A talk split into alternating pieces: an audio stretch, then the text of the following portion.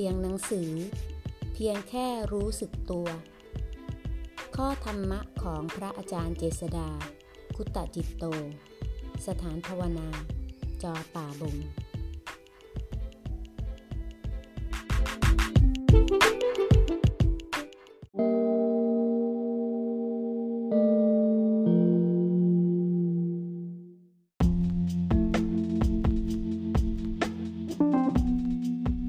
หน้า 124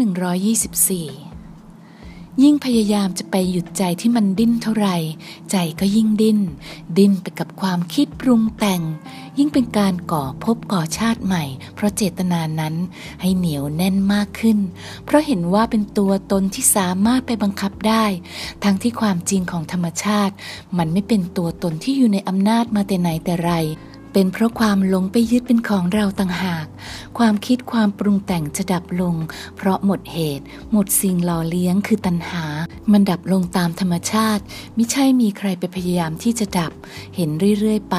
เกิดเกิดดับดับจนใจไม่หมายในความคิด เกิดการคลายออก จิตเป็นอิสระจากความคิด เห็นรู้ความจริงว่ามีแต่ธรรมชาติล้วน หมุนเวียนเปลี่ยน ไม่ใช่เราทั้งฝ่ายรูปนาม